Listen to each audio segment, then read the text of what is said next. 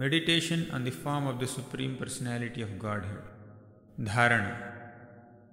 प्रसन्नवदनाम्भोजं पद्मगर्भारुणेक्षणं नीलोत्पलदलश्यामं शङ्खचक्रगदाधरं लसत्पङ्कजकिञ्जल्कापीतकौसेयवाससं श्रीवत्सवक्षसम्भ्राजत्कौस्तुभामुक्तकन्धरम् मत्तद्विरेफकलया परीतं वनमालया परार्ध्यहारवलया किरीटाङ्गदनूपुरम् काञ्चीगुणोल्लसत्श्रोणिं हृदयाम्भोजविष्टरं दर्शनीयतमं शान्तं मनोनयनवर्धनम् अपीच्यदर्शनं शश्वत् सर्वलोकनमस्कृतं सन्तं वयसि कैशोरे भृत्यानुग्रहकातरम् कीर्तन्यतीर्थयशसं पुण्यश्लोकयशस्करं ध्यायेद्देवं समग्राङ्गं यावन्नच्यवते मनः।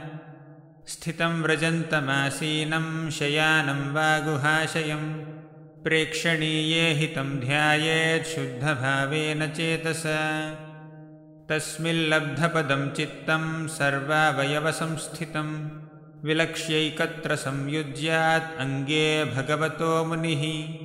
हरे कृष्ण हरे कृष्ण कृष्ण कृष्ण, हरे हरे। हरे राम हरे राम राम राम, हरे हरे।